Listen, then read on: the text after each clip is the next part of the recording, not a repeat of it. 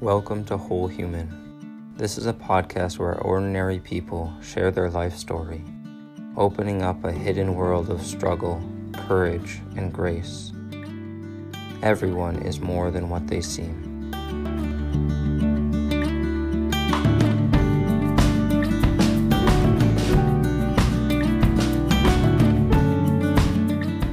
Welcome to the podcast. Today I'm sitting down with Joe Lundsten. He's a Catholic therapist at Novare. Welcome, Joe. Thank you. Thank you, Isaac. It's good to be here. It's good to have you. Yeah.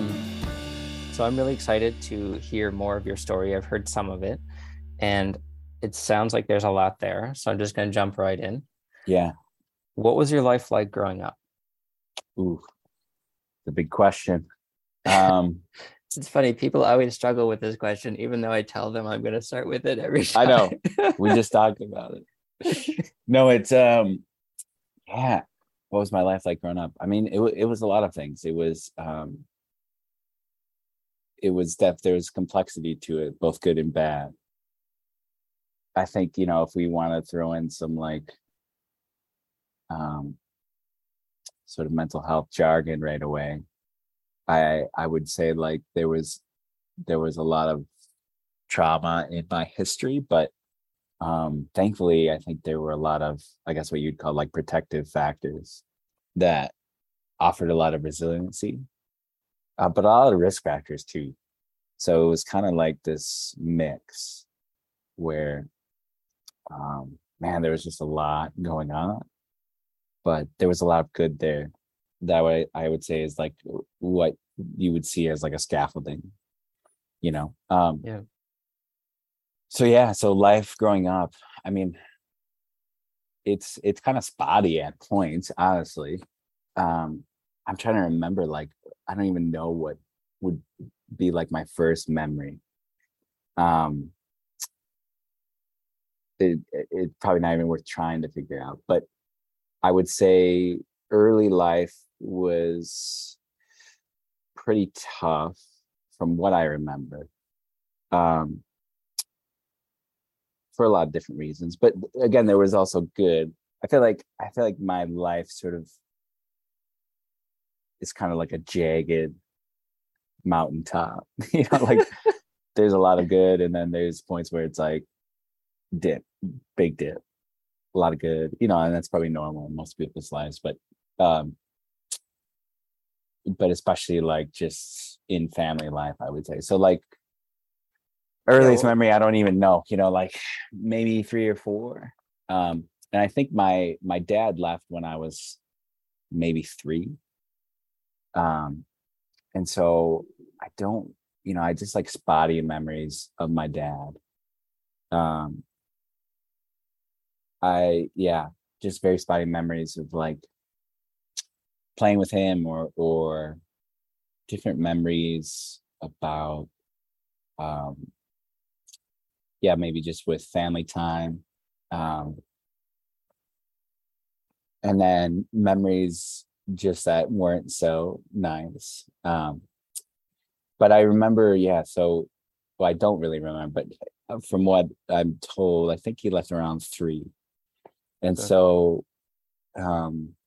life prior or after that, post that, again, it's hard to know. But I think, you know, because of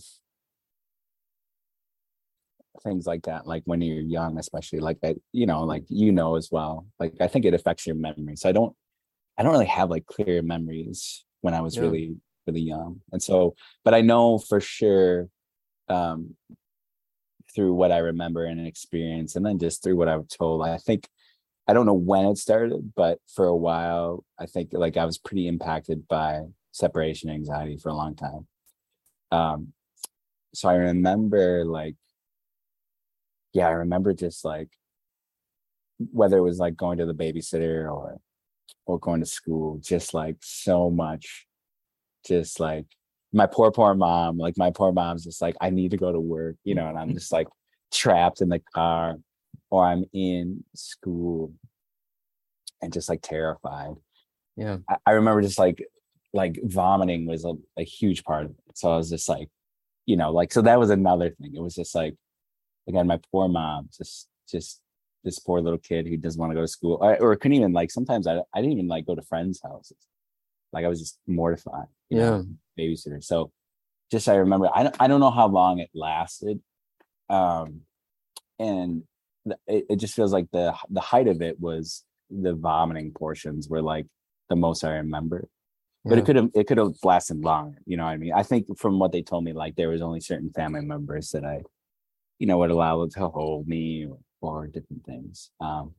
That, I think that was a big part of my life. And I say that, and I don't really know how long it lasted, but I would say that was like the earliest experience, both like divorce and then, I guess, like the domestic abuse that happened in the home that I remember seeing and being a part of, and then just that experience of like separation anxiety, that intensity. So that was probably like the earliest mental health experience that I remember having.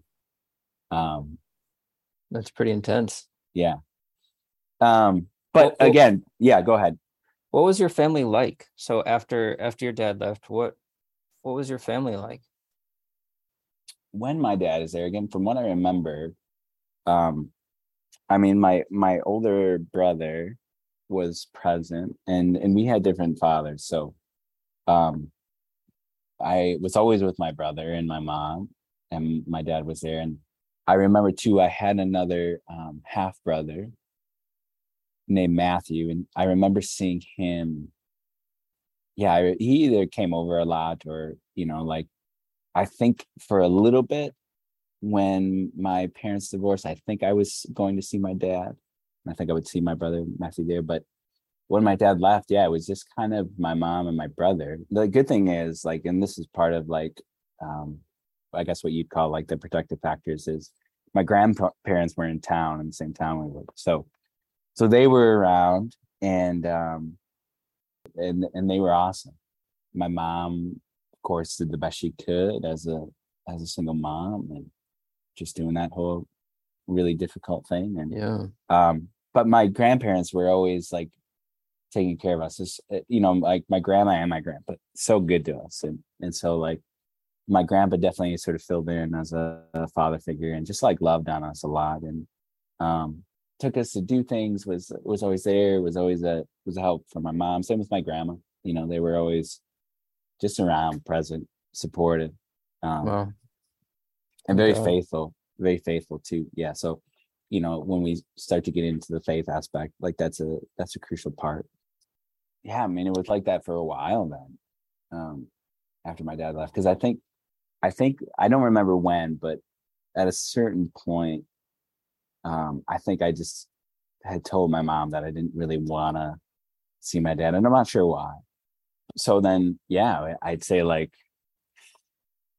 from maybe like 3 till about, I don't even know, maybe like, trying to remember when my mom would have met my stepdad, 3rd or 4th grade maybe. So from 3 till about third or fourth grade, it was just me, my brother, and my mom, and then my grandparents. I also, my mom has a sister, and so my aunt and her husband were also a big part of our lives too. They lived in the Milwaukee area, so we didn't. How much older was your older brother? Yeah, he's 5 years older than me. Okay, so pretty big difference. Yeah, pretty big difference, but thankfully we were really close. Awesome.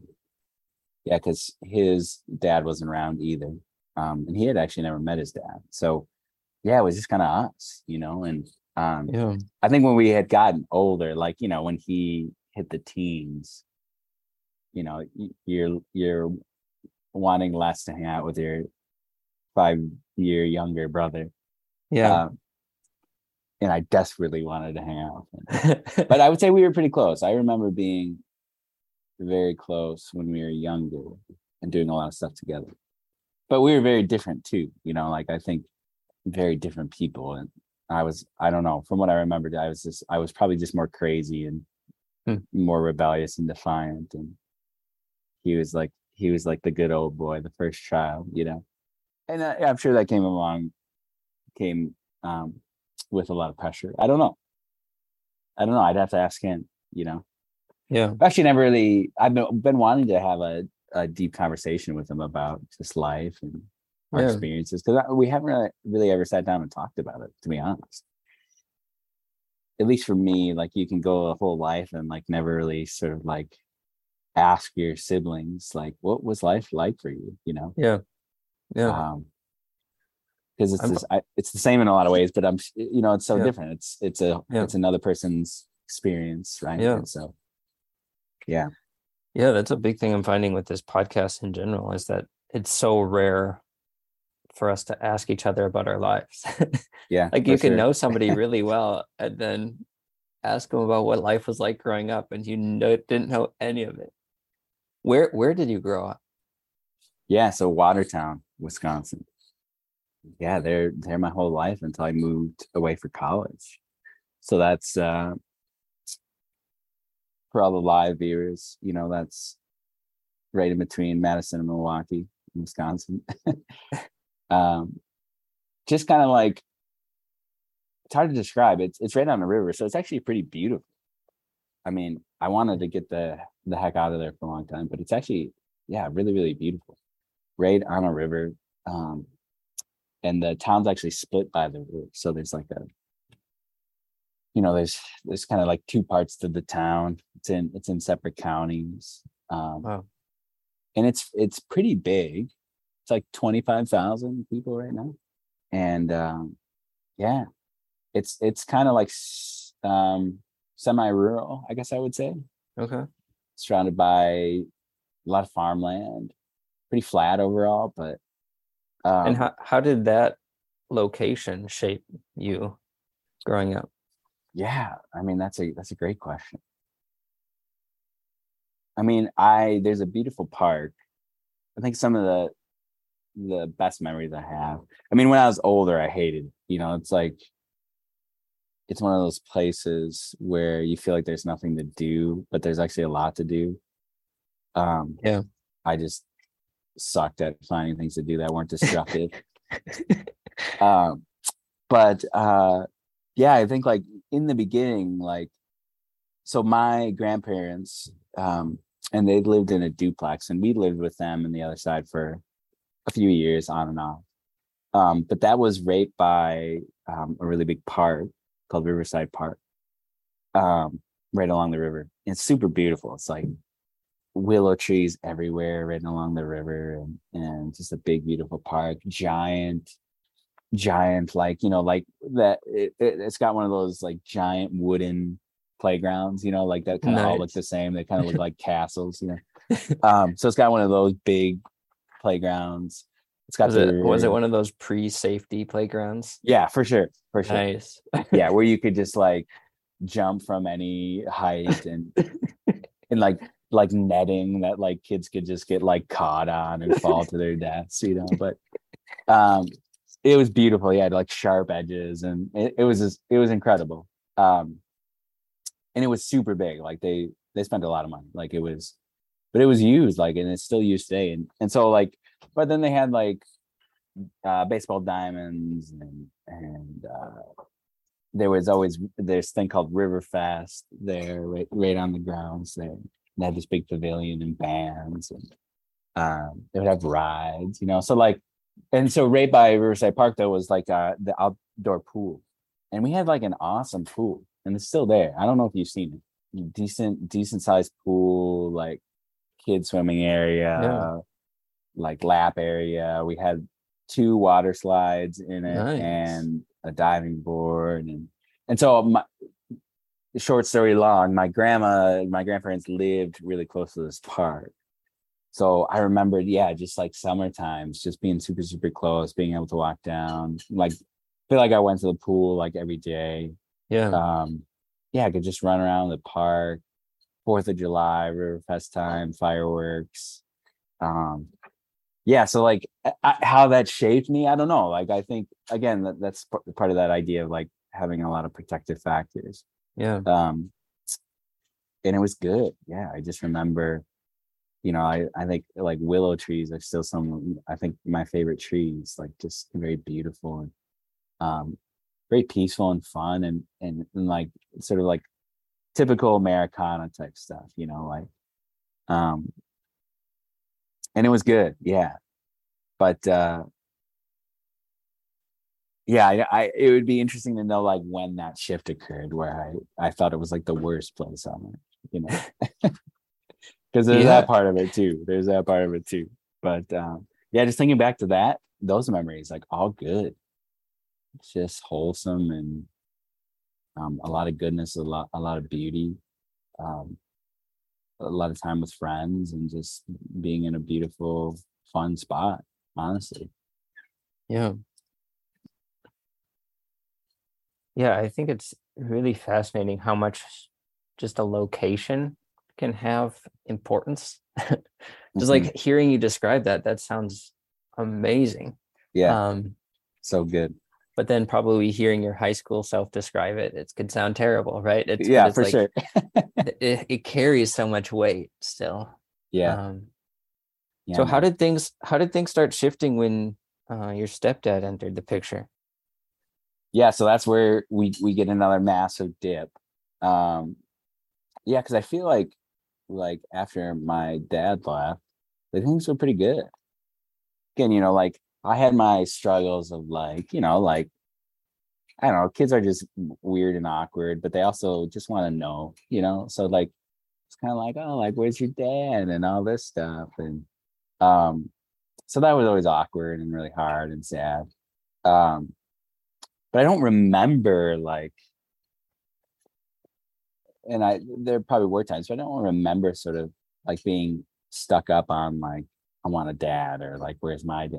Honestly, I don't remember that much. Like I feel like we were pretty content and things were good, but that would come up, you know, and, you know, being like the only Guatemalan kid at a, you know, like a German Lutheran school, that always has its challenges. Not that I'm hating on anybody or, you know, these kids are just kids. And so they want to know and they want to understand and they can be mean without trying to be. So there was challenges there, but again, mostly good. But yeah, so I want to say, I don't even remember. I don't know. It feels like it could have been anywhere from like first to fourth grade. I think it was the third or fourth grade is when, my mom, I think, started dating my soon-to-be stepdad. I honestly don't remember like meeting him that much when they were dating. And again, the memory thing, you know, like who knows? But yeah, so it started out good. I think, you know, like it filled the hole that I definitely had. I definitely loved him, you know. And as a kid, you sort of, they're so good and terrible. That's why we got to like, you know, watch over them and keep them safe, but just so good at sort of opening their heart to people and connecting and really like attaching to people. And just kind of, I think like, you know, again, there's like the dangerous side of that, but I think, I don't know, there's something beautiful about kids really just kind of seeing the good in people. Yeah. You know, even if it's like minuscule, or maybe even if they're making it up, you know, but they're so good at like seeing the good in somebody and attaching to that and like loving that, you know, and feeling secure and safe in that. And so yeah, I think again, I don't remember meeting him all that much, but yeah, they got married and then we sort of moved to a different house in town, and it was, I think it was good at first. But he had a really tumultuous life, like born in Texas, like sort of Mexican American family. I think, yeah, just a lot of, from what I remember him talking about, or just my mom talking about, just a lot of trauma and a lot of his own abuse in a lot of ways. And so I think like maybe a year in is when he started like kind of going down the deep end with like different substances. So I think he always kind of struggled with alcohol use, maybe even prior to them getting married. But yeah, it was just kind of came out in the open and was kind of just more like a part of the family life, you know, like explicitly. What way do you mean part of the family life? Like just like in an explicit way, like, you know, like where it can be hidden and you don't really know as a kid. Yeah. But it became more of like he's, I don't know if he was like, you know, he was binging, but, you know, like he was clearly drunk and getting violent, or like, you know, he'd be gone for a few days, or he'd be in jail, you know, like, and so, yeah, it was just kind of like a tumultuous time there. I think if I'm trying to remember it right, yeah, we moved to one house. Awesome house. I don't know how we afforded this house. It was like this massive house in Watertown, this like old farmhouse that a friend, a good friend of my mom's, their family used to live there. And it used to have like a pool. And it was like this big house, and I swear it was haunted. There's a lot of good memories there, like some terrible memories, but a lot of good memories too. I think, yeah, I'm trying to just remember like where we were. I think we started there. And I think it really sort of came to light there because he got into a car accident. So I think, I'm pretty sure he was drinking and like fell asleep. He was coming back from work. He worked late. And so was in a pretty terrible car accident, I think. But then like, as he recovered, you know, I think he was at home. He was able to recover. But then it was kind of like, well, he's got to go to jail now, you know? So there was this whole like, wait, what? And I think so went to jail. And then I think we moved. I don't remember when we moved, but we moved to the place where like, I spent most of my time in Watertown. And I think when we moved there, I don't really know what changed, but that's when everything sort of started, I guess you could say, like deteriorating, like more alcohol use, different substances from what I learned later. But yeah, just a lot of chaos, not a great marriage, not great family life. Yeah, just a lot of abuse towards my mom, never towards us. Sadly, he and my brother didn't get along at all. So I think it was really tough for my brother. Yeah, he was just not having a great time with it. Yeah. But he had kids that he brought in. So we had stepbrothers and sisters at the time. And so we would see them every once in a while. That was good. Again, like I think kids attached to each other pretty well. I think we got along well. You know, I guess it doesn't always happen. But I think we got along well. They were younger than us, so that probably helped. But yeah, and we were close to his family, I would say, like cousins that I still think about, still love, still kind of see every once in a while. But yeah, there was a lot of chaos just in the family too. I think it was their family was just sort of kind of a broken family unit. So you know how it goes. It's yeah. Just can kind of be like historical in that way where it's just, yeah, man, generational stuff is real. And yeah. So yeah, so I don't know how long they were married the first time, but maybe like a year and a half, 2 years maybe. So then he left. They got divorced. And yeah, I mean, it was like that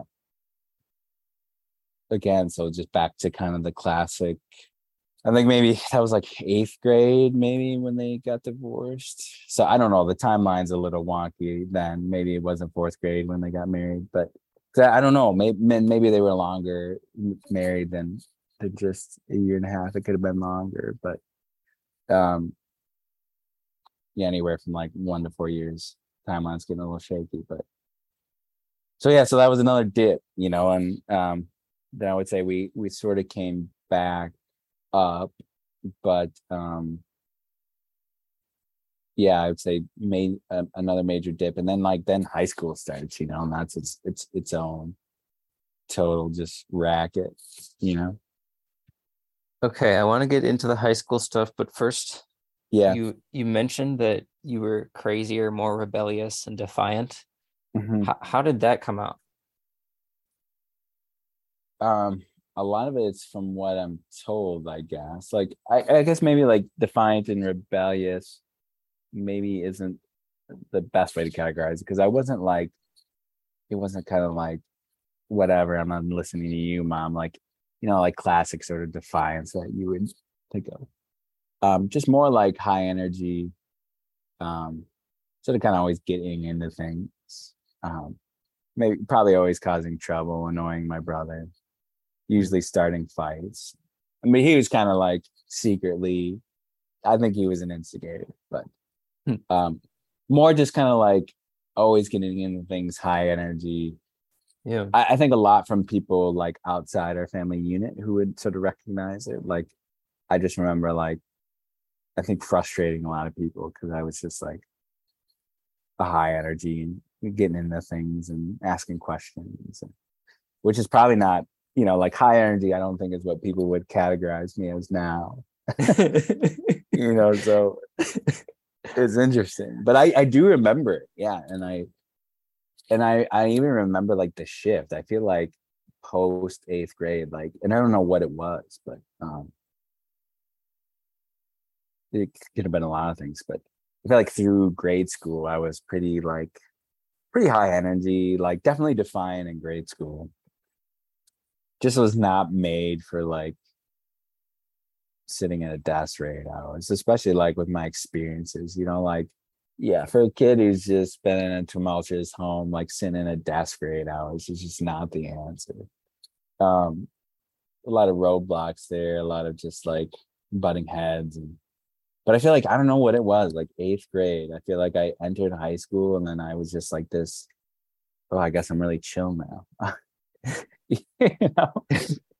And not necessarily in a good way. Just, I don't know. It was like, so that's kind of what I mean. I wasn't sort of like, you know, like throwing things and violently defiant or like, yeah, telling my mom off or anything like that. Like, definitely very, you know, my mom was like pretty hardcore as a single mom. You know, she was tough, man.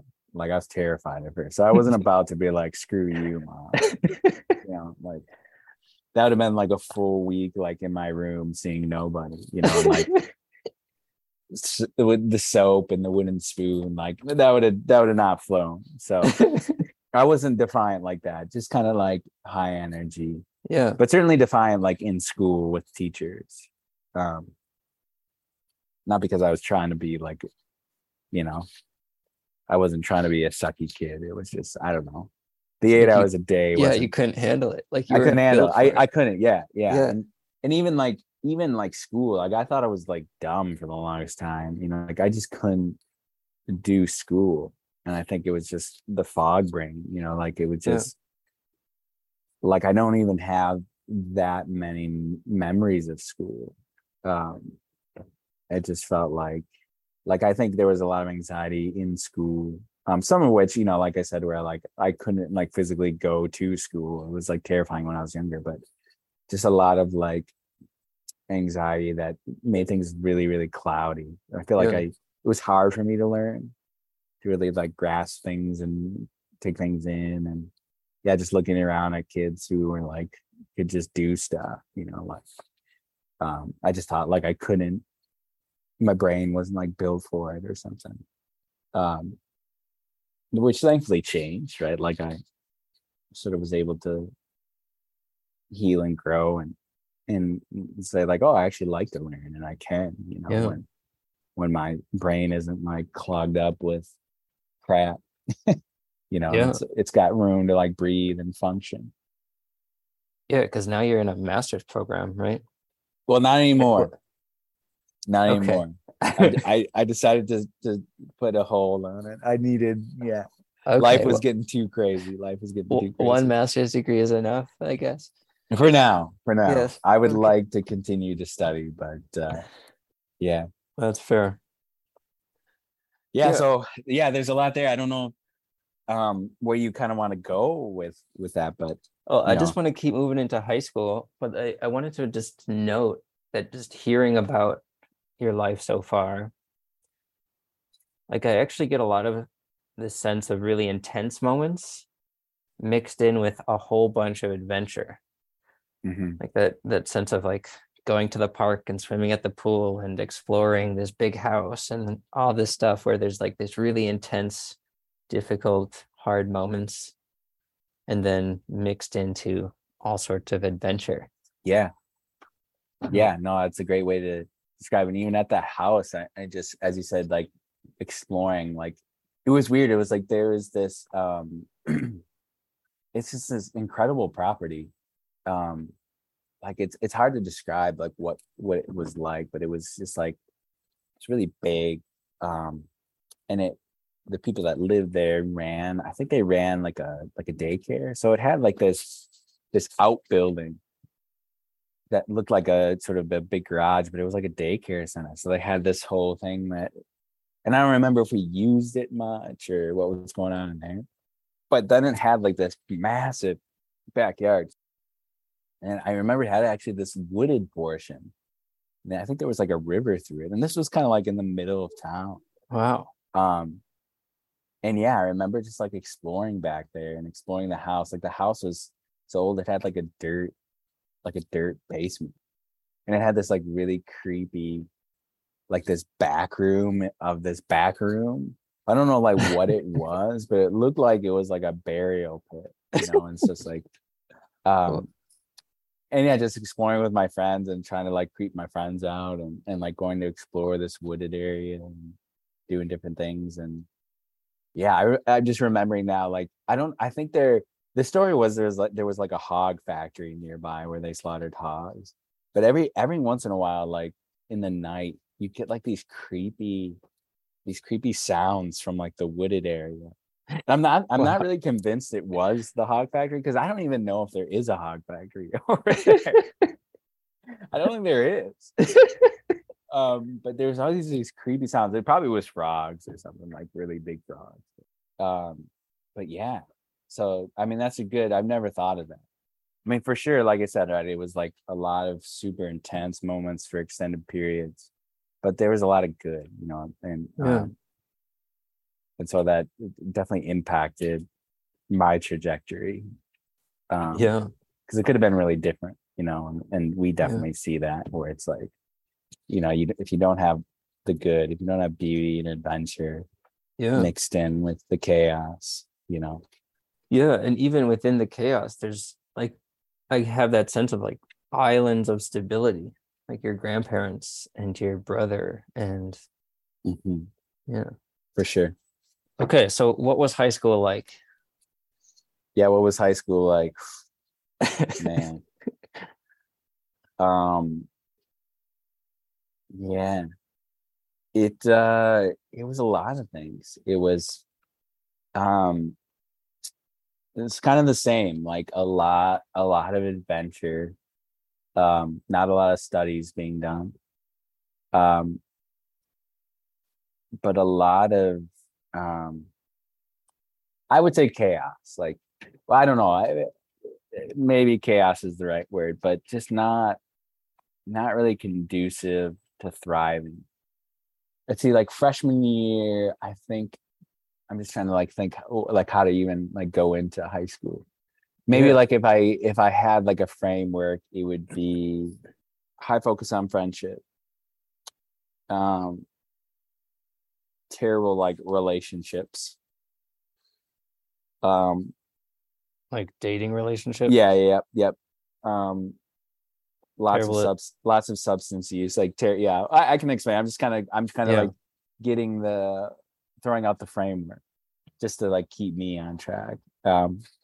Just like the points to hit would be like lots of friend time, bad relationships, as far as like dating relationships, lots of substance use, and not much studies.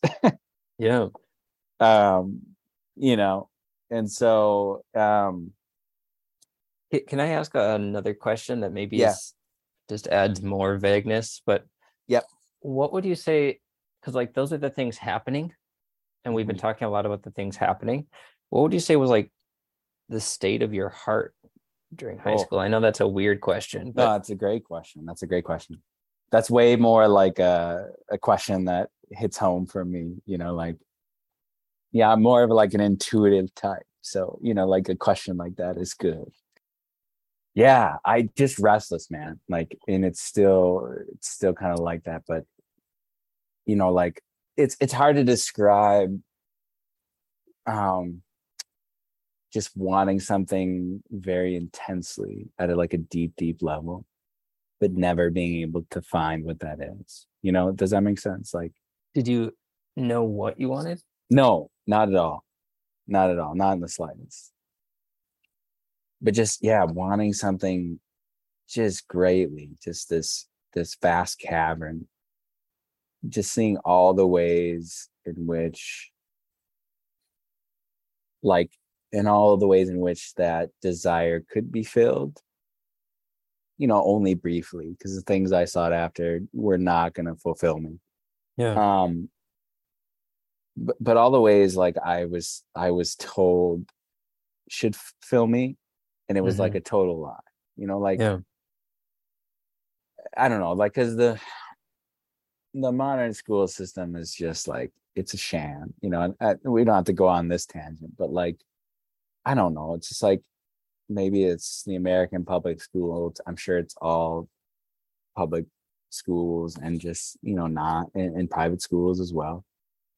But there's just like this cookie cutter, earthly sort of like secularized way of like viewing like life, you know, like you gotta like check all the boxes. You got to get the GPA. You got to be a part of the clubs. You got to do the sports. And then you go to college, and like that's going to fulfill you. Yeah. And like being respectful to your teachers, even though it's like, I don't know, like, do I respect these people? Like, do I want to be like these people? Are they modeling life for me? And and so, like, there's a lot of rebellion in high school because, like I said, like eighth grade, like changed. I became super chill, but also like just, I don't know if it was like this preemptive, like I just sort of gave up. I don't ever remember choosing that, but I remember just like high school, man. I just didn't have, I couldn't care. Like I couldn't force myself to like play the game. I had this sense like it wasn't going to give me what I wanted, and everybody was dumb for thinking that it would, you know, and part of that was right, but part of that was just stupid, you know, like I still believe it's not going to fulfill me, but like, well, just caring about your life feels so much better than not, you know, like even if high school is just totally stupid in so many ways, and this, you know, this is just my hyperbolic words, like caring about your experience still is always going to beat out not giving a damn, you know? Yeah, because there's a way to not care that is thoughtful, but there's a way that to not care that's just completely destructive. And that was what I found, right? It was like I was like deeply searching, I was deeply restless. But like I didn't care enough to like actually search that out in a real way. And so I was just like, whatever, there's nothing here for me, so I'm just gonna not care. Because everything's dumb. And clearly I know better because I'm a 14-year-old, you know. So yeah, does that kind of answer it? I mean, it's so hard to describe, like, because man, it's like talk about just this incredibly deep desire for something, for anything, honestly. And just never really getting it. I'm glad I asked, because if we just get the review of high school as friendships and bad relationships and substance abuse and not much studying, like that doesn't actually tell me a whole lot. Like it's just an expression of something, right? Yeah, for sure. But if we get to a restless heart that deeply and intensely wants to be filled, mm-hmm. like that's the same as the person who's studying their ass off every day, trying to get all the grades and go to college. For sure. Like that person that's like, I need to be filled. I'm going to try this method, right? Mm-hmm, I'm going to try all the grades and all the college and career stuff. And it's also the same as the saint who is like, St. Augustine is saying, my heart is restless until it rests in you. Mm-hmm. And so I think that part's fascinating, because when you just look at the expression, like you don't actually know much about the person. It's true. That's a good point. But if you start to see that restless, deep heart, I think that's actually where Christian mission starts. It's like, I'm not a missionary to stop you from doing substances. I want to be on mission to help you have your heart find its fulfillment, right?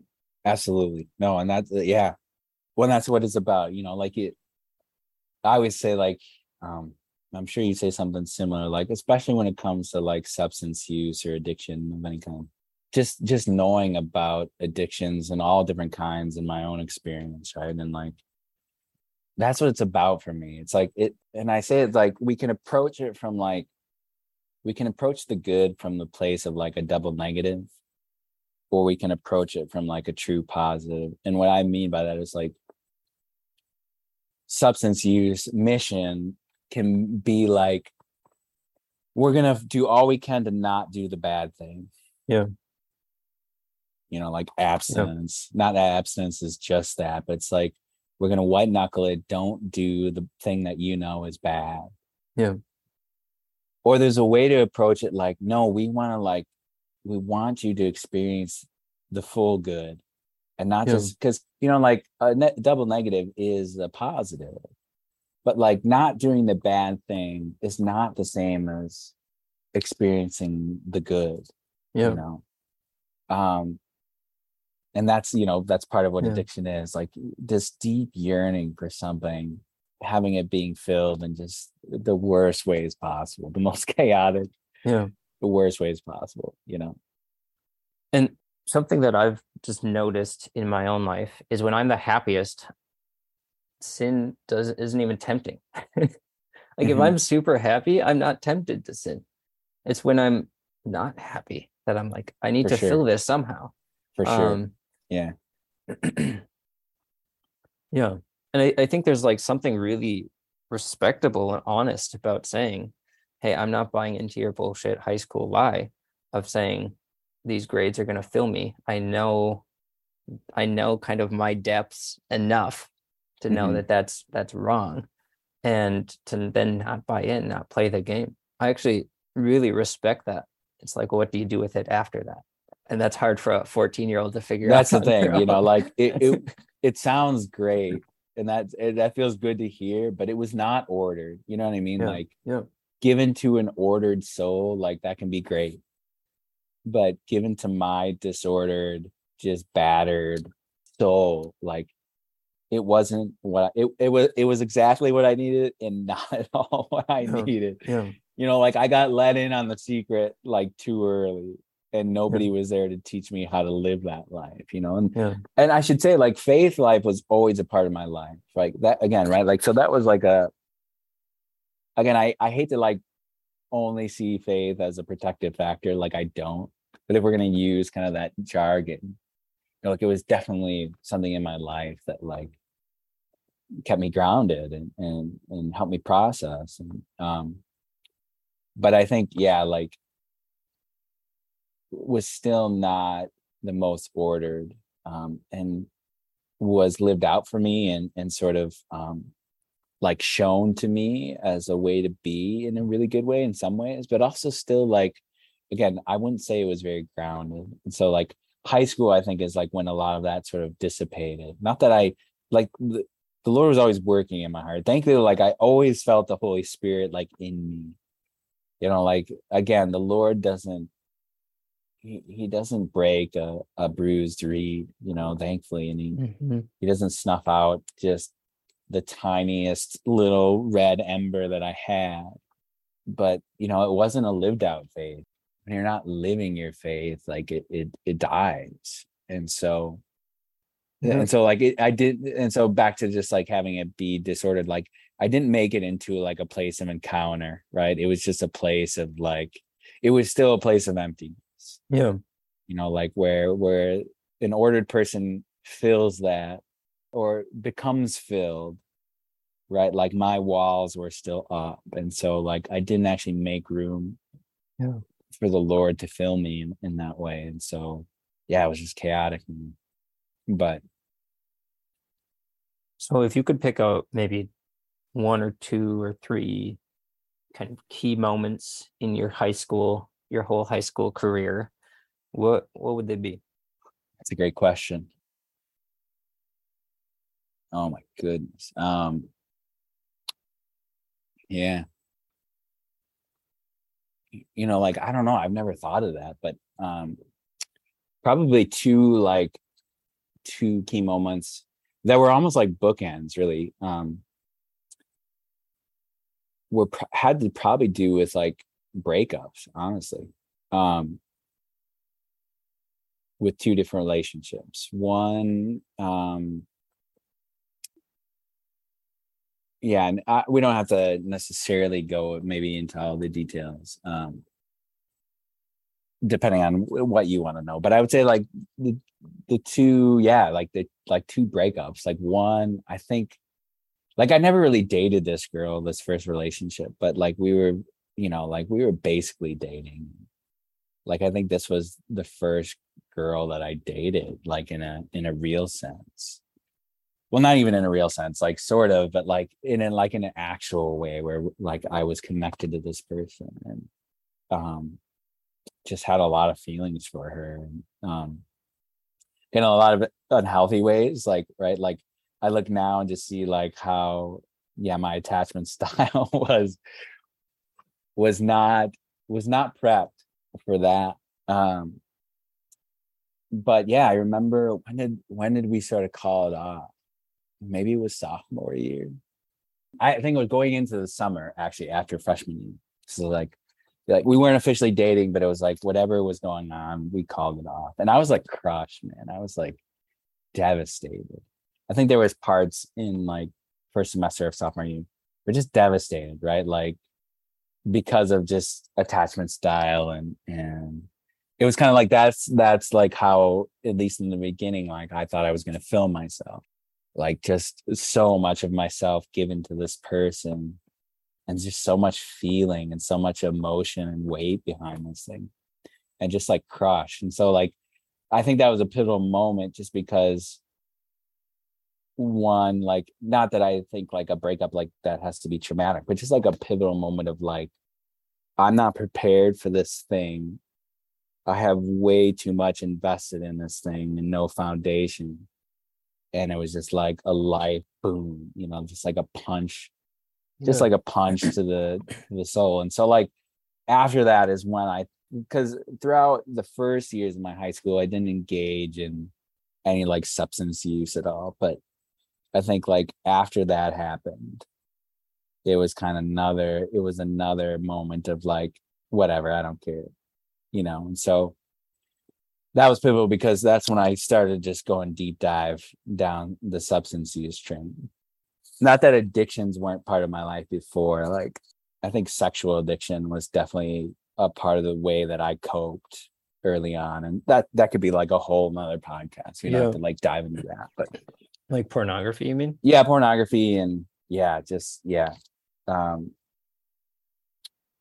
just like very twisted sexuality from like early on, like early sexual experiences as a child, but then like discovering pornography at a really young age with a friend, and then just like all the things like you don't know are happening, you know, and just it was just a way that I.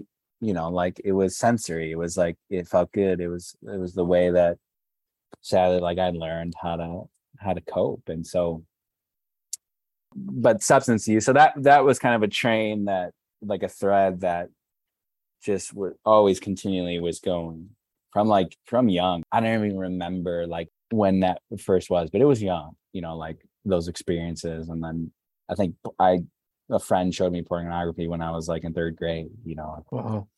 And so, and bless his soul, I don't have any ill feelings towards him. I mean, definitely was a detriment to my life trajectory, but he was a kid and he didn't know. But anyway, so that's when I substance use was huge, right? So it's that's when I was whatever, I'm just going to hang with friends. We're going to have a good time, and we're just going to drink and do drugs. And so that was just that was going on all sophomore year, heavy substance use, I would say, sophomore year into junior year. And you'd say that was stemming out of, you had already known that the school thing was not going to fulfill you. That was a lie. And then that relationship ending was the thing you had invested in as an alternative. It was this can fulfill me. Maybe. And unknowingly. Right. This is going to be it. And so then when that ended, it was more of just give it up. Okay. Yeah. When the interesting thing is, right. Alcohol use especially was a part of my life, as a young kid, right? Not me using, but I knew this was one of those things that's going to cause pain or has caused pain. And I don't want that. I was pretty staunch, in my early high school years, I just don't want this. I know this is going to be, I know what this does. I wasn't against it, but I, it just wasn't going to be part of my life. I would say early on, my faith was still there. And I desperately wanted the Lord, the Lord was always calling my heart. And I just wasn't replying often, but it was just this another round of whatever, I'm done caring. Yeah. And, I didn't even really think about the destructive nature. And I was just whatever. And then the problem was it's fun, right? It's the same thing with pornography or any other addictive compulsive behavior. It's oh, this feels good. And I enjoy this, so it's not just this is something I could do to try to fill the hole. It's no, it actually tricks you into thinking it's filling you up, and with alcohol, it's very symbolic in that way, right? You drink and it fills you, but it just erodes, right? It just creates a deeper hole that you don't realize. Thankfully, I didn't really go deep down the experimentation of drugs, mostly just marijuana, and there was some other psychoactive things we tried, but thankfully I didn't, not that we need to go into the details of all that, but I feel I'm getting back into I'm just throwing out points of things that happen. But again, so bookend, terrible relationship, well, not terrible, it was unhealthy from an emotional place. Thankfully nothing physical ever happened. So, but fast forward, substance use, then new girlfriend, junior year, started off great, but then just again then this was all aspects of unhealthy, unhealthy emotionally, unhealthy sexually, just way too emotionally invested in an unhealthy way. And again, deep feelings and care and love for this girl. I never doubted that I had love for them, and that word gets thrown around a lot. And so I don't necessarily mean it in certain ways, but just but had a deep care, just had a deep heart for people always, and really connected with people. And I think on a soul level, at least tried to. And but then the floodgates opened of sexual relationship and just awful, just just not treating, when you treat someone an object, even though I wasn't intending to, right? It just doesn't go well. Yeah. And I think just a tangent, modern life, it's having sex is treated like going to get fast food, Mm-hmm. But it's I always say, if you treat somebody like a cheeseburger, you're going to have a bad time. because people aren't cheeseburgers, you know? Like, I didn't intentionally do this. It was just my brokenness, you know? And like, I'm not trying to make excuses, but I did not treat this girl well. I thought I was, and I tried, but like, just the emotional, the sexual, the objectification, you know, like, and I think honestly, like 99.9% of high schoolers should not engage in relationships. Like, it's not, that seems fair. It's just like, don't do it. Like, it's not worth it. And so just, yeah, like I just a lot of mistakes, a lot of just hurt, not treating a person well, you know, and just like, but there was still like love there in ways. And thankfully the most loving thing she could ever do was like break up with me, right? Like I was just on a trail of just misery. And so that was like my senior year going into that summer, she broke up with me. So finally getting to the bookend. Just a life-changing point in a good way, right? So like I had no plans. I basically drank and smoked my way through high school. I had a terrible GPA, didn't really plan on going to school, didn't want to go to school, didn't care. My plan was to like continue dating this girl and go to community college because that was a great plan. Not that that's necessarily a bad plan, but like for me, it was a terrible plan. You know, I think at one point I debated, I was like, I think I might just start selling drugs. Like, that's where I was at. You know, it's like, okay, great plan. That was just going to be great. I'm going to continue dating my high school girlfriend. Who's still in high school. I'm going to maybe take a class about psychology. Ironically, it was going to be like a psychology class at the community college. And then maybe I'll start selling drugs. Seems like easy enough thing to get into. But thankfully, like, you know, she advocated for herself and she got out of a terrible relationship, but she was caring in that for me, you know. It wasn't like F you, I'm out. It was like, yeah, we need to be done with this. This is not good. You need to like move on with your life. And so, yeah, just so a lot of unseen love at the time. And then I was just like broken again. It was like, here we are, you know, like shit. Here's all the ways I tried to fill myself again. And I've left like with my own just mess. And so what happened, and I was like, okay, I'm not going to stay in this town if I'm not dating this girl. Like it wasn't about going to community college. It wasn't about anything. I was like, I just wanted to be with this person. And she ended it. And so I was like, I just freaking like talk about survival mode. It was like, I cannot stay in this place. Like I'm going to be selling drugs and probably dead on the streets in like a year. Yeah. Like somehow by the grace of God, my brother at the time, he was at Lutheran College up in Mankato, Bethany Lutheran College, Mankato, Minnesota.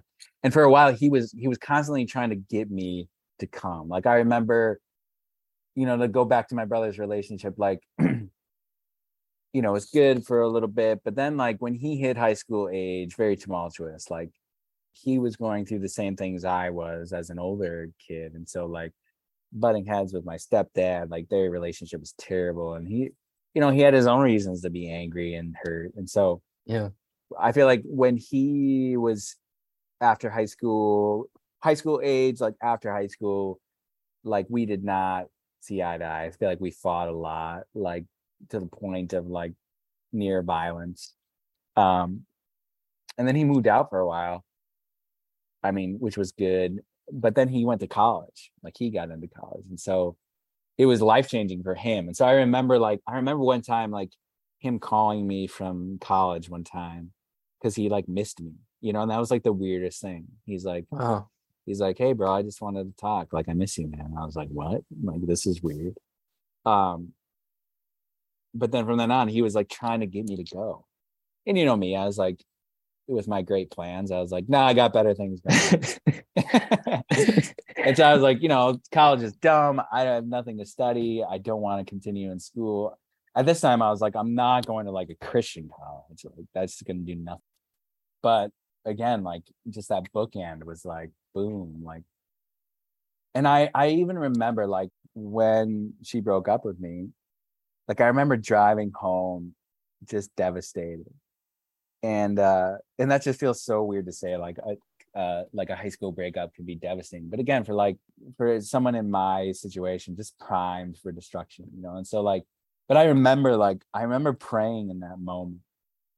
Like, and I wouldn't say my faith life was strong or that I was living it out, but I remember praying in that moment, like, just devastated, like, Lord, you got to, like, take my hand, and you got to, because I don't know what to do. Like, I got nothing. Oh. Just on the drive back from, like, her house after she, like, ended it for real, you know, like, I was grasping. I was like, please, no. And, you know, and just at that moment, I just remember praying. Like, I was, and I was just like, Lord, like, you got to take my hand. You got to show me where to go. But, and so from there, like, I was like, I cannot stay here. I got to figure something out. So I applied to Bethany somehow, like, super late. Like, it was like August. And I'm, like, applying to this college, and miraculously, like, I don't know if their admissions people just weren't on that month. I don't know if they just, like, they had pity on me because I was my brother's brother. But I got in somehow. I was put on academic probation for the first semester. I mean, rightly so. But yeah, like, somehow got into college. And so I mean, I was not ready for this, you know, like, but moved my butt up to Mankato, Minnesota to a really conservative, faithful Lutheran college. And yeah, I think that's when things started changing, you know, like, in so many different ways. Yeah. And so maybe I'll pause there, because it, you know, like, again, I see what you mean. Like, I don't want to get lost in, like, all the details and, like, all the yeah. moments that happen. Yeah. It's like, we want that, you know, they're, like, juicy, but, you know, they're really not that interesting. It's more about sort of the underlying journey that happens. So I don't know if you want to, like, reframe it or ask any more questions, or because that was a lot. I threw a lot at you. No, I think it's good.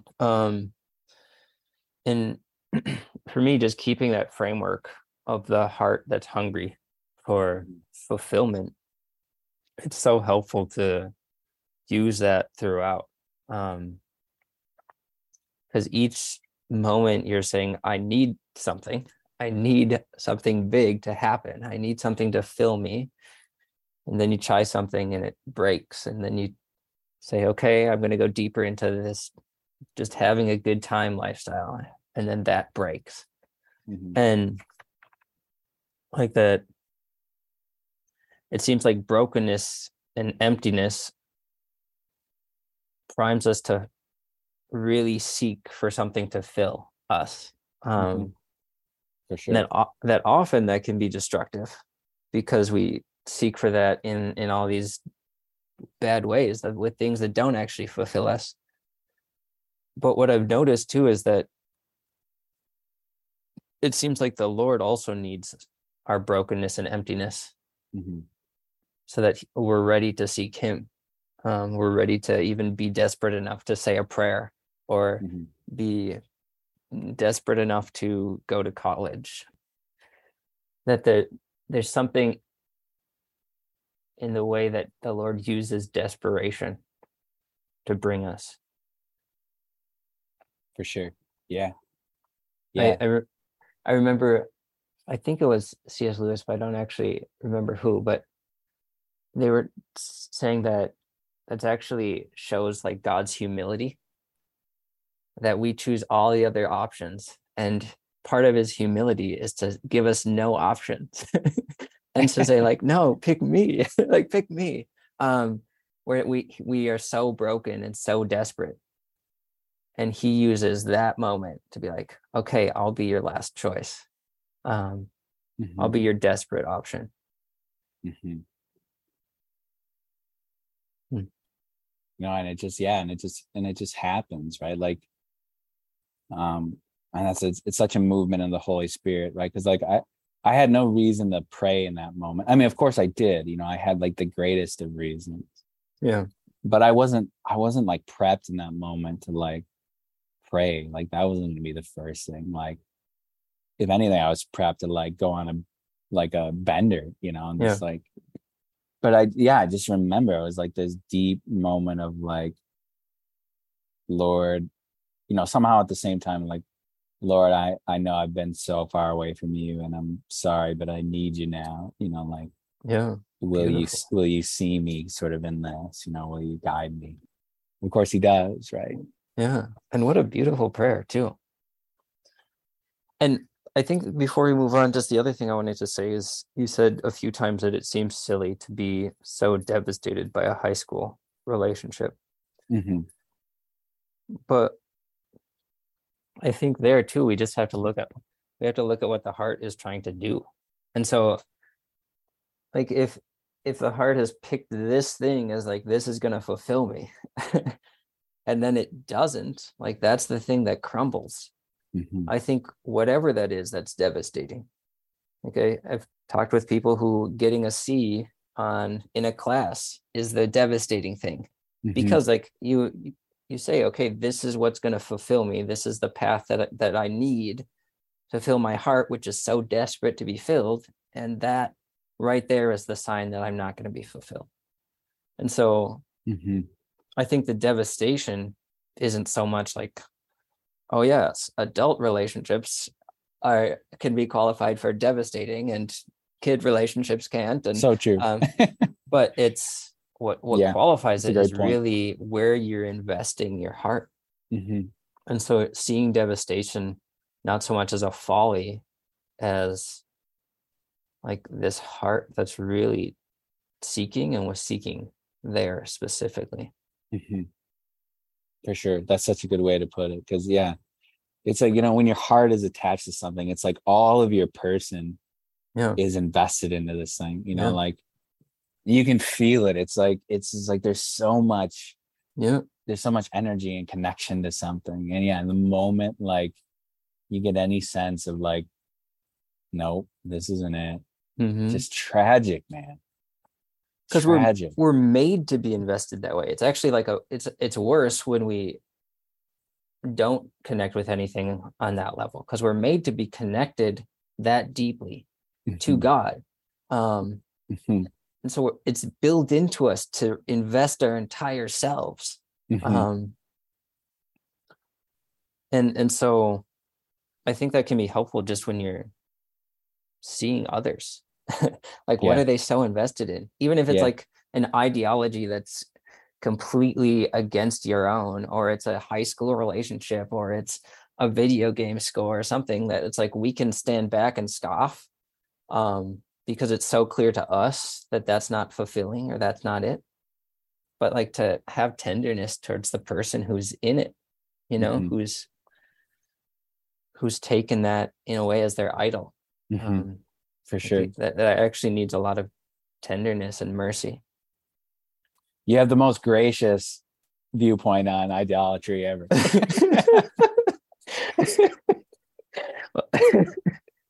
Well, I've never formulated it that way before. It's incredible. I love it. It just feels so true. You know, it's like intuitively like that. We both know that to be so true. You know what I mean? It's like, that's so it. It's just like,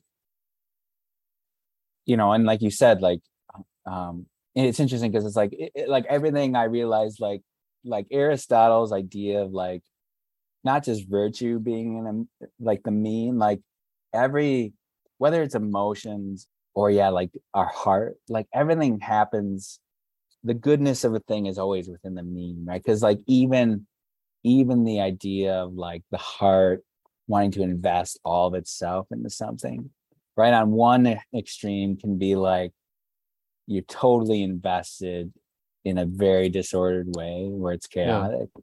Or you can be someone who like is just guarding their heart completely. Yeah. And like maybe is like using like their mind or logic or just like as a wall. There's this beautiful middle ground where you can you can put all of yourself in, but also guard your heart in a healthy way. Now, of course, with God, the beautiful thing about God is we don't have to guard our hearts because we're never going to actually be disappointed. You know, like it's never going to fall short. It's never going to devastate us. But with everything else, there's this guarding function that happens, but there's also like this total investment, you know, but you go to the extremes and it's chaotic or it's suppressive, you know, And so I love that formulation, you know, like I hadn't thought about it in that way, but it helps me think of others searching after something in such a more compassionate way. Yeah. Yeah. Okay. I know this is a super interesting conversation for me, so I can just keep going. But I want to get back to your life. So you do this huge move. Yep. Out of your hometown, which has been your hometown forever, out of your social circles, out of everything, into this college atmosphere. Yeah. What's that like? It was tough. It was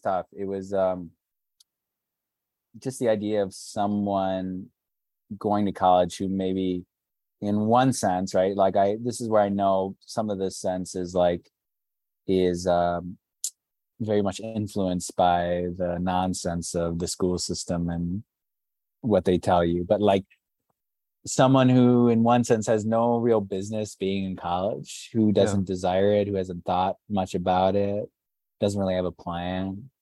Like it's not good for someone to just jump into something like that necessarily, right? Like, yeah. Of course, I think it worked out with me. Again, there was a lot of grace. Like, it's all grace.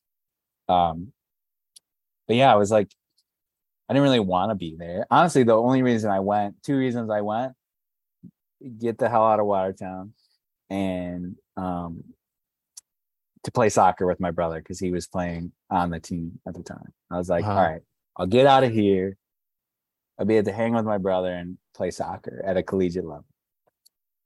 And and that's, you know, like not a great reason to make a massive life transition. not great reasons. Right? Can like it, again, so just let me say, so I have that moment that conversion, maybe you could call it, that conversion back to God. But then what do I do immediately? You know, it's just like immediately I'm grasping, I'm striving, I'm like, I know what's going to fill me: getting out of Watertown and playing soccer with my brother. You know, it's like that same thing. The Lord provides.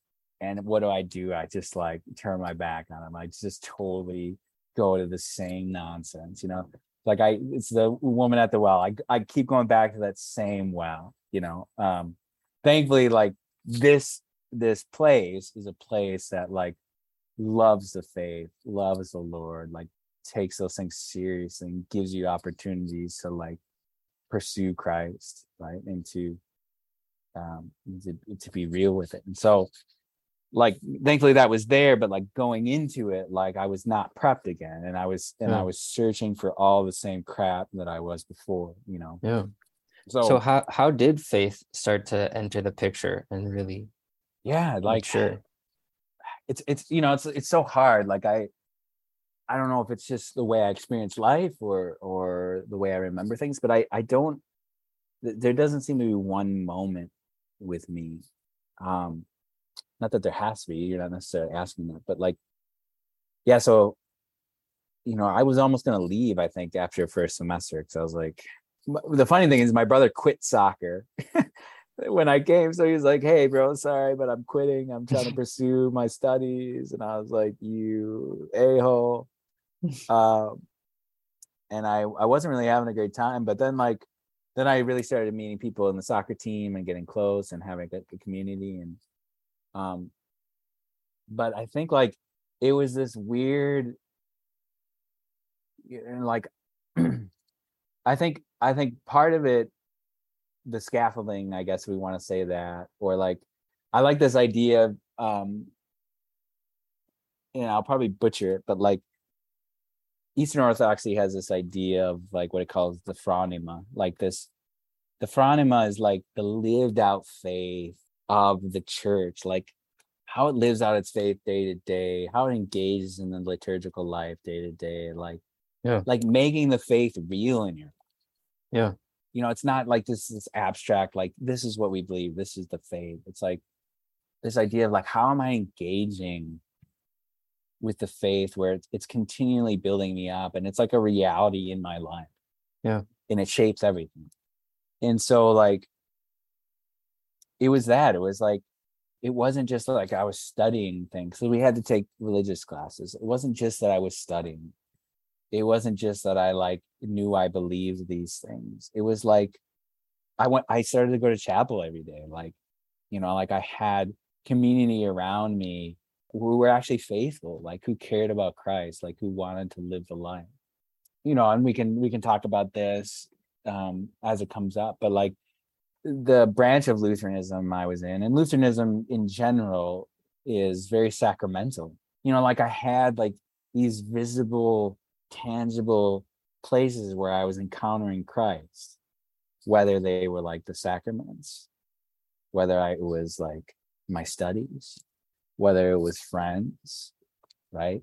And so the idea of like the phronema, like the lived out experience of the faith in all facets of life as a way to teach the faith and live the faith was present there, you know? So it's like, it was that. It was just like just encountering the Lord, really. And to be fair, like Bethany is a bit of a bubble, but it's like a good bubble, you know. Like, and so it was just that. It was like, you know, I was still like not healthy in so many ways, but that was like the Lord really was like he was encountering me. You know, he was like you're gonna do this for real. Like this is real, you know, and. I think part of what helped a lot of healing too is like I learned that I actually love to learn, and I actually could learn. Like so, like my first couple semesters were bad, you know, like they were just like because I wasn't there. It was like it was brain fog again. But when I found out like, hey, I'm not dumb. Education can be life-giving. Like, hey, like that actually does. This is actually like touching my desire. This is touching my heart. Because it was like liberal arts education. And so like, it was, I think it was just really fruitful in so many different ways. And like, you know, like it just touched a lot of different portions of my being. Yeah. And then I found like, I really liked philosophy, and I really liked theology. Like it's just how my mind saw the world and how I, and what connected with me. And I look back even in grade school, like my best subjects were like always religion, like theology and like English, right? Or like more of the poetic sort of abstract. And not that like theology can become very concrete and very systematic, but it was like it was just like, yeah, like learning that like my mind and my heart can actually connect with something in relation to school was very healing. And just encountering good role models there, like father figures in a way too, right? Like, and so it was just all this was happening, right? Like, and the Lord was just mending my heart and my soul in ways that like obviously I couldn't have done on my own. But I think that idea, just that lived out experience, you know, like I wasn't just like studying about Christ, like I was really living. And it's so important, like how are you gonna sort of make the faith real in your life? Like, is it gonna transform reality, you know? And Christ does that, you know, that's what he does, you know? And so, yeah, I mean, I could say so much more, but I want to give you time to just to say stuff, reflect. And yeah, that's beautiful. To just be, it's like, it sounds like osmosis, where it's just like, you're in the environment that's good for you. Yeah. And then that works on your heart. Yeah, for sure. And that's that idea of phronema, right? Like in the in the Orthodox sense. It's the faith by osmosis. It's not the faith by like catechism class. Yeah. Not that's not important, but it's like, what's the best way to like learn and know the faith? Like to live it, right? To like have everything, all the reality, like be sort of injected with it. And so, yeah, it was total osmosis, you know, it was awesome. It was great. And what I love about this, just thinking about really the Lord working in it, is how gently he was working. Yeah. Like that's really amazing. And coming from a lot of brokenness and confusion and chaos and to this place where it's just like gentle healing. It was very gentle. Yeah. Beautiful. I was still trying to just like full speed ahead. Yeah. But yeah. He just, so many little things he would put in my life. Yeah. Again, that most of the time I wasn't even really recognizing, but like he was so gentle, you know, like just really loving me and just like, just sort of settling my heart. Yeah. That was so good. It was so good. And I don't know, I'm just noticing my own kind of bias, and like I can often be really attracted to these big conversion stories, like there's kind of like this abrupt like power move by God. But to hear like when your life has already been disrupted so much, like by these big events, to see that his method this time is gentleness, like just gentle, tiny building and healing. For sure. I just love to see how like he works with the person he knows, you know. Well, because that's the thing, like my faith was always there, you know, like like my grandparents' faith was always really strong. My grandma was like, and she still is, just a rock, you know. She's like a serious German Lutheran, like she takes it serious. She loves the Lord. She lives for the faith, and really just like has no mercy on like if we're just gonna not do that, you know. It was like, come to church with me, you know, or like no, like this is serious. Like you don't, this isn't something you just decide about, you know. And my mom was always faithful too, like in her journey. I mean, her journey was very chaotic and we were at like a parochial school, so like it was not that that's like the end all be all, but it certainly is really helpful, right? Again, it's about scaffolding, it's about osmosis, and so the Lord was always there, like very much so. I think when I was in grade school, like I didn't want to be a pastor when I was younger. I remember that I just wanted to be a missionary for the Lord, and really just connecting with religion. Like that was the only thing I really cared about in school. Like nothing else was really interesting.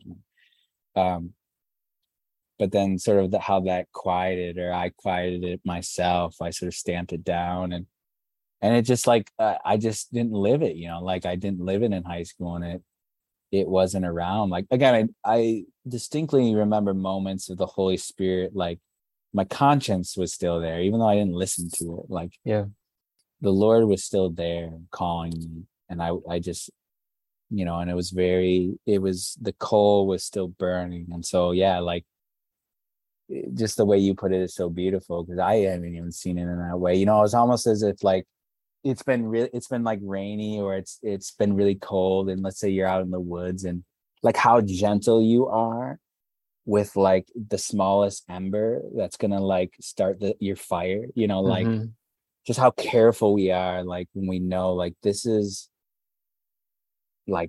gonna be something, and I have to care for it, and I have to know how to work it well.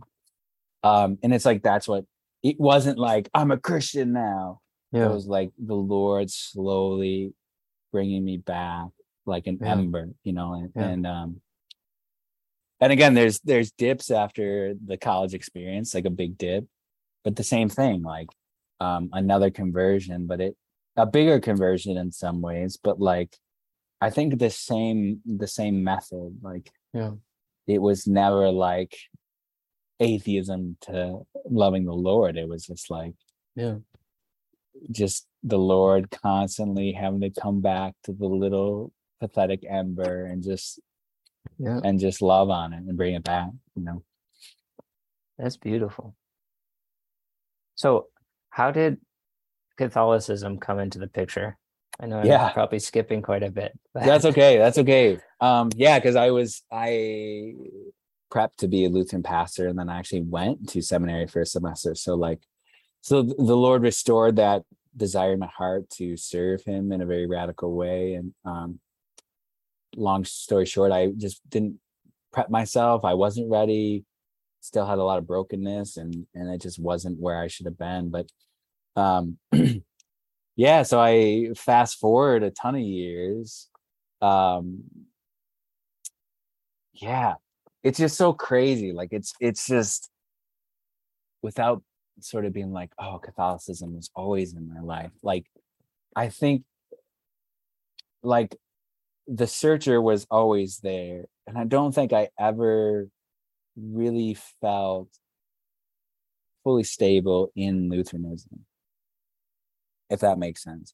Not that I understood the complexities, or I really like somehow knew that Lutheranism wasn't the fullness of truth, I guess, if you can call it that. But like, I don't know, like the restlessness was always there, the searching, the questioning, like in good ways, in some ways in bad. But yeah, I just always remember just being confused by a lot in Lutheranism, things that didn't really seem to make sense, or things at least that didn't like speak to my heart, you know, like things I just didn't, they weren't intuitively true to me, you know, like that sense of poetic knowledge, like it just like, it didn't grasp my heart, like in it.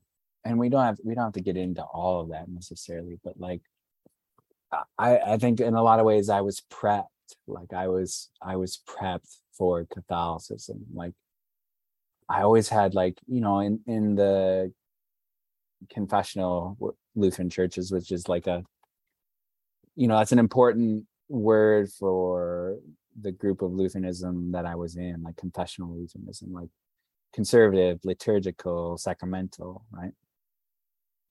And I always had a love for the Eucharist, right? Like in the confessional Lutheran church, you know, we believe that the true presence was there. And so like, I always had a love for the Eucharist and really like took it seriously.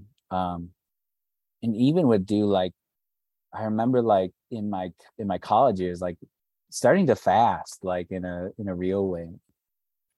Because like the thing about Lutheranism is like, the phronema like isn't there, you know, it's like it's devoid of like this lived out real way, like this tangible way, you know. They have all the confessions, they have all these statements of faith, they have all the theology, but like it never felt like it impregnated the world that I lived in a real way, you know, like and so like I just remember it was just a movement of the Holy Spirit. Like I was just like, I'm gonna start fasting in college. Like we had Vespers on Wednesday nights, and I remember, I don't know why, but I would do a 24-hour fast, and then I would go to Vespers, and then I would break the fast in the morning, and then I even like years before I was like considering Catholicism, like. I remember like it felt right to me to like fast before communion. Like for some reason, it was just like, it feels right to like to fast. Not that I was like I'm not a breakfast person anyways, but it just like, it was even like, you know, I had thoughts like, should I fast like the night before? Certainly there should be some sort of fasting beforehand. And just like questions about unity that I always had, like, why are there so many Lutheran churches? Like, sort of always doubting, like, how do we know this Martin Luther guy is like right, you know? But then fast forward, like into seminary, like that was very formative in my faith, and that like one, I sort of like realized at least now, like the pastoral life wasn't for me, wasn't ready for that.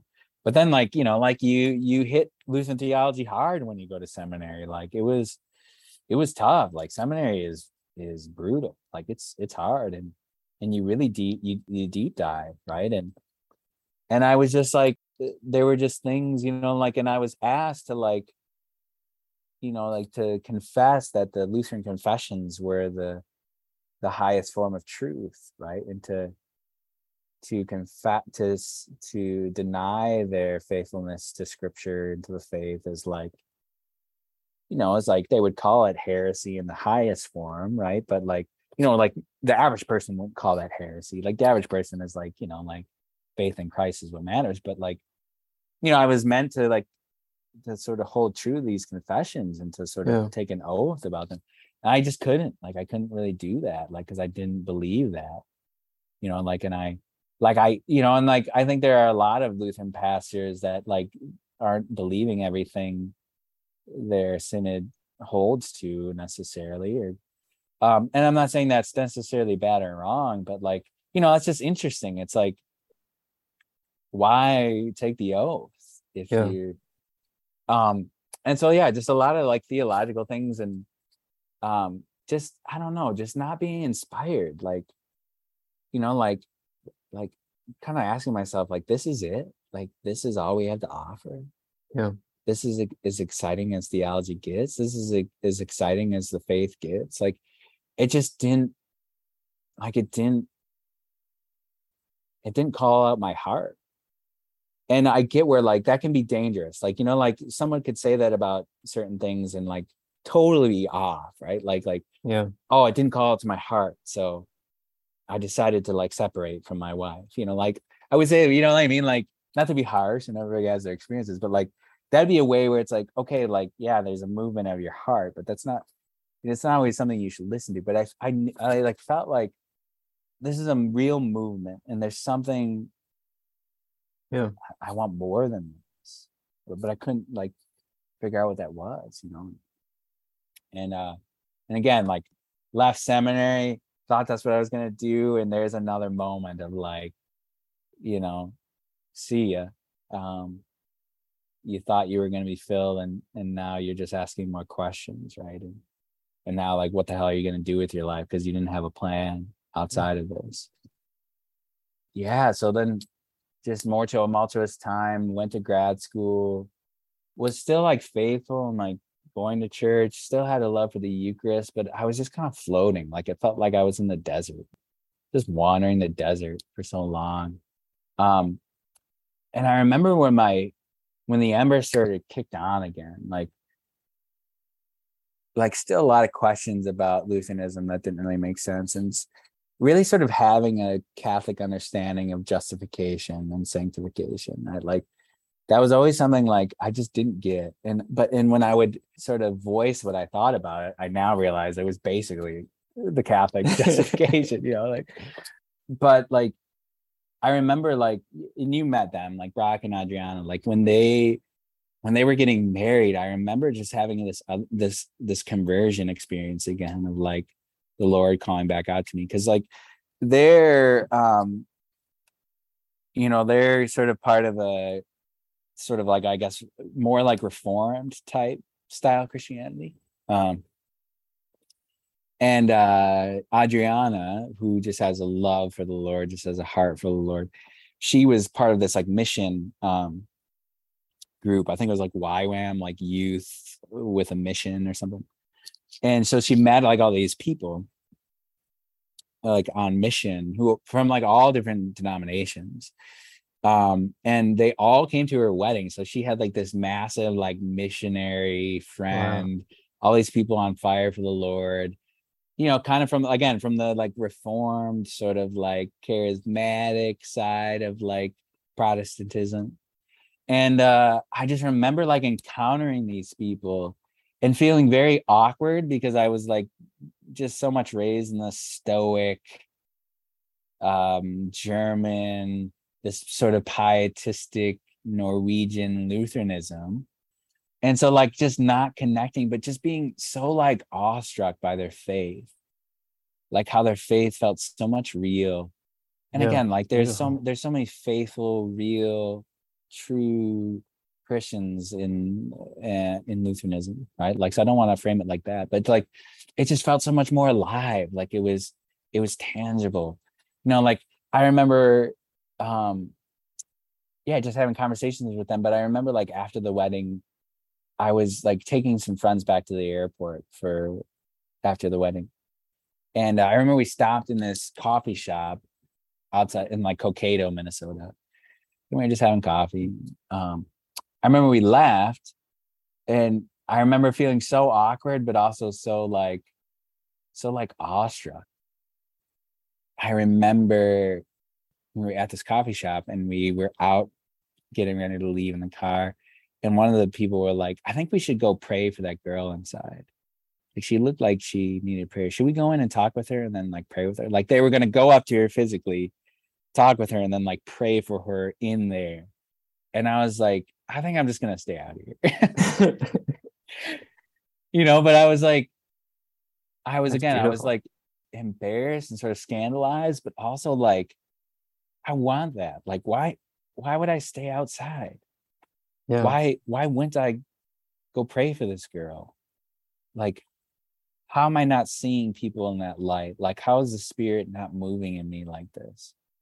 And really just, like having that be like a pivotal moment of like I didn't necessarily want to leave Lutheranism because the sacramentality was real for me. Like, whether or not I was going to be Lutheran or not, I was going to have the sacraments. Like, I was going to be in a place where Christ was present in the Eucharist, right? Like, I knew that for sure.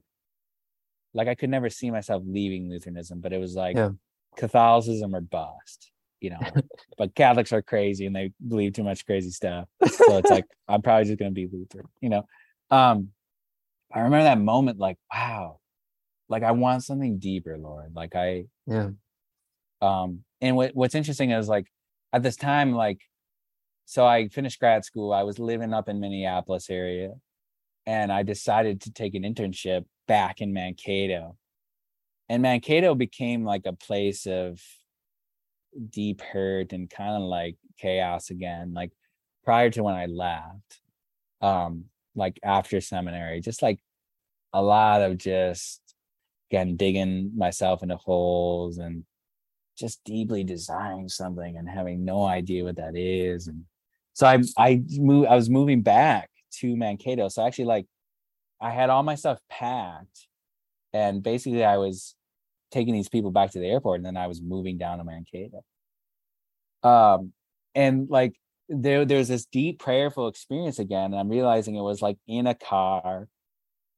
It was in it was like during a great transitional period in my life.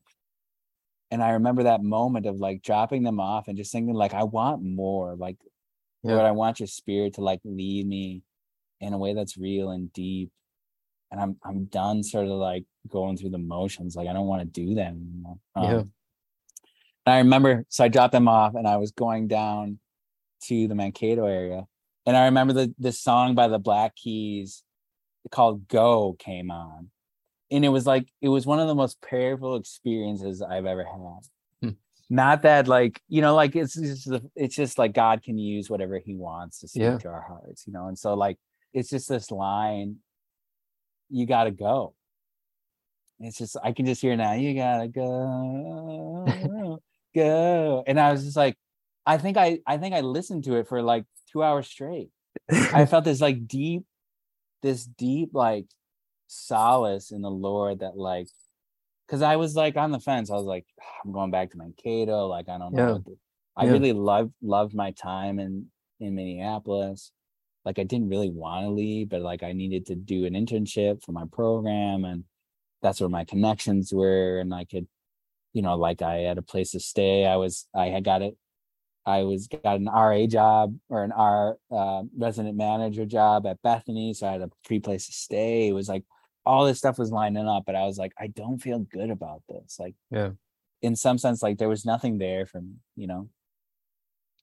But this song came on post like this conversion of like the Holy Spirit really just like working in my heart, and like, Lord, like I want something deeper. I want something more. and that song comes on, and I just felt this just solace of like, I don't know what the hell is going to happen, but I got to go. And so like, yeah, I mean, how much time we got? I probably got to go soon. There might have to be a part two, but because there's just so much more, like, and so like I get this job and I am in this internship, and yeah. And then so I meet my now wife back at school. And the crazy thing is, like, I already met her, right? So she, when I was a senior in high school, my wife was a PSEO student. So like a high school student taking college classes. So I think she was like 17 when I first met her. So I was a senior, 22, maybe, like on my way out. She was like coming in as this little baby, 17. And I had this geography class with her. And I remember even doing a project with her. And it's weird to say, like, I don't even say it to just like say it, but I remember at the time, like, because I didn't date at all throughout college, deeply wanting connection there, but also feeling like I needed to do a lot of healing. I didn't say that explicitly to myself, but I definitely guarded my heart. And I think a lot of healthy ways, a lot of unhealthy ways, regardless. Like, I remember meeting her, and it was just introductions. It was like, go around the class and say your name and say something interesting about yourself. And I remember little 17-year-old Olivia, who I had no business to like care about her. But I remember there was something about her. I just remember this connection, like, wow, there's something about this girl. I subsequently found out she was 17. I was like, oh gosh, like, but I had this project with her. And so I like got to know her a little bit and got to like be with her. But then like 5 years went by, I graduated, moved back to Watertown for a stint, moved out to Minneapolis to go to grad school, didn't speak a lick of a word to her. You know, I think I would like follow what she was doing in life every once in a while, like Facebook and things. And still know, like, there was something about that girl. Like, and I couldn't even say it. Like, and this is all real, you know, like, it sounds kind of like cheesy and corny, but it was real. It was like, I always had this way to connect with somebody's heart. Like, whether like the girls in high school, like I never just chose anybody. It was never like, oh, this person seems cool. I always waited to like have this deep, like, my heart's moved towards this person. Then I think some of that is just how my heart is. Some of that was really unhealthy, right? Like, I think there's attachment styles within that. But there was the same movement. I just had this movement about this girl that I knew nothing about, that had 10 siblings. But I just knew there was something about her. So didn't speak a lick of a word to her, but sort of like I was friends with her on Facebook and would like see things she was doing, and just always like, oh, there's something about that girl. And I come back for this internship, and I'm actually doing an internship at the college I was at. And she actually ended up going to Bethany for her college. And she was working in the admissions department. So like I came back and she was there. And I just remember like going to lunch one day at the college and sitting down, and then she sat next to me, and we're like, oh, like, yeah, like, I pretended like I didn't remember, like, oh yeah, you're like, we know each other, right? And I was like, oh, it's this girl. And she, you know, that could be a whole podcast just about just like what life looked like with her. And but of course she was very intensely Catholic in the best of ways, and I was Lutheran, you know, and it's that classic here we are, you know, like two serious people about their faith, like what's gonna happen, you know? And I think that's when Catholicism entered my life in a very real way. Yeah, you know, like, and just being confronted with, like, where's this going to go? How's this going to work? And yeah, so maybe I'll pause again, because I realize I've been tangenting for a long time again. And again, like, I might have to go here in like 20-ish minutes to start to get ready for work, but we could still do a part two, because I think, again, there's, if you want, you know, but because there's so much to say, but I, you know, I don't have, I guess I shouldn't feel the sense that I need to, like, everything needs to be said necessarily. But, you know, this is what I'd love to talk about, that faith aspect. And so I meet her, and she's really Catholic. I'm really Lutheran. And And that's when Catholicism, like I said, enters my life in a real way, a big way. That's awesome. Yeah. And I know that there's a lot more story here. But we're short on time. I guess I want to just check in on two things quickly if we can. What's the big desire on your heart now with your life? So you've it's a great question. You've been through like so many changes and shifts. Yeah. And now you're Catholic, you're married, you're a working professional as a therapist. Like what's like the desire on your heart? Yeah. I mean, in a lot of ways it's so much the same. Like I'm still so restless.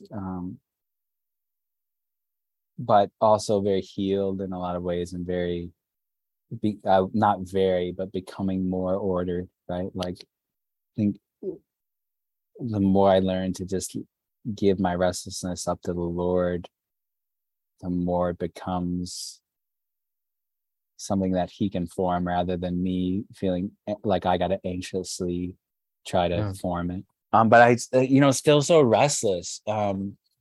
And I think some of that is, like I said, is just who I am, whether it's like a cross or whether it's just like how the Lord wants to use me for others, But yeah, a lot of it is still like, there's just this deep searching. I know like the beauty is like I have my foundation now, right? Like I think what I'm searching for is just how can I be used? Like, as you said, like I'm a therapist and I love that work. And, it's a love-hate relationship with it because it's so good to be able to share with people and love people and just the ministry of presence, but also like the work we can do, the work that we get to share in the healing work of Christ, right? But at the same time, it's like, man, it can be so hard. It can be so tough. And I have this desire to serve the Lord in more direct ways. Like I guess I would call therapy indirect service to the Lord. Like it is direct, but it's also kind of this, it's not like we're like proclaiming the faith, Yeah.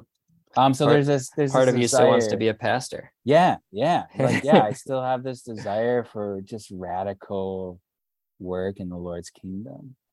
And obviously from a Catholic perspective, like marriage is my vocation and it's a sacrament that I've been given and it's radical, like, right. It's not radical. And so like, it's not that I'm like dissatisfied in my marriage and my vocation, right? Like the Lord is, oh my gosh. I mean, my wife is just this greatest gift, blessing, when I have the eyes to see it and I'm not just stuck in my own just nonsense. And the Lord's just still working at my heart. And I think in this marriage and in this time in my life, like the Lord's inviting me now to just like learn to settle down, like just slow it down. Like, again, there's like this deep love, like, Lord, I want to like, I want to be a pastor, and obviously I can't be a priest, at least in the Western, right? And that's a whole other conversation of like my sort of love and discovery of the Eastern faith and just like my desire to pursue that. I feel so full and I know that I'm being filled and being healed through this vocation.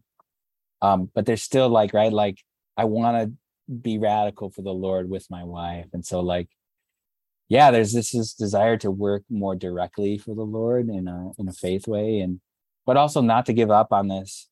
Like, I don't know, it's like you want to show love through healing when you've been healed. Right. And so like, I also recognize like, I just need to slow down and just like, let the Lord bring things about in his timing. And I feel like I'm in the same place as I always was, but the Lord is healing me and he's giving me the eyes to see it and he's giving me the heart his heart, so I don't have to be restless, right? And like, just really, I think in this season of life, I can see he's really inviting me to just like slow down.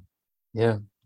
You know, because like, you know, the story, it's like conversion, Catholic, I become Catholic, I get married, you know, in a very sacramental way. I move up to the cities again, to St. Paul with my wife.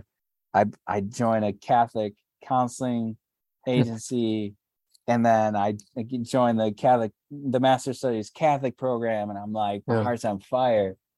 And so much of that was good, but it was like, again, I think that was just grasping again, right? It was like, I need to be full, and the only way I can be full is if I'm pursuing the Lord in this way. Yeah, the Lord's like, you idiot! Like, don't you get it? Just like slow down. So I'm in this place now where I'm backing up from a lot of those things and just trying to learn to just silence my heart, you know? Yeah.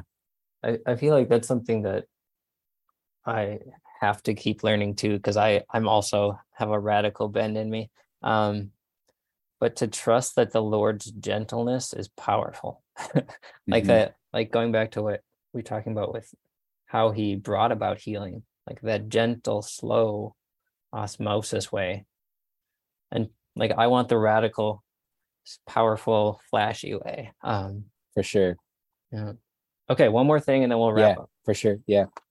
So I want to just give you an opportunity for anybody who could be listening, or might be told to listen because of this, what would you want to say to those people in high school that are kind of sick of the school bullshit lie, but don't know what to do with themselves? Yeah, man. I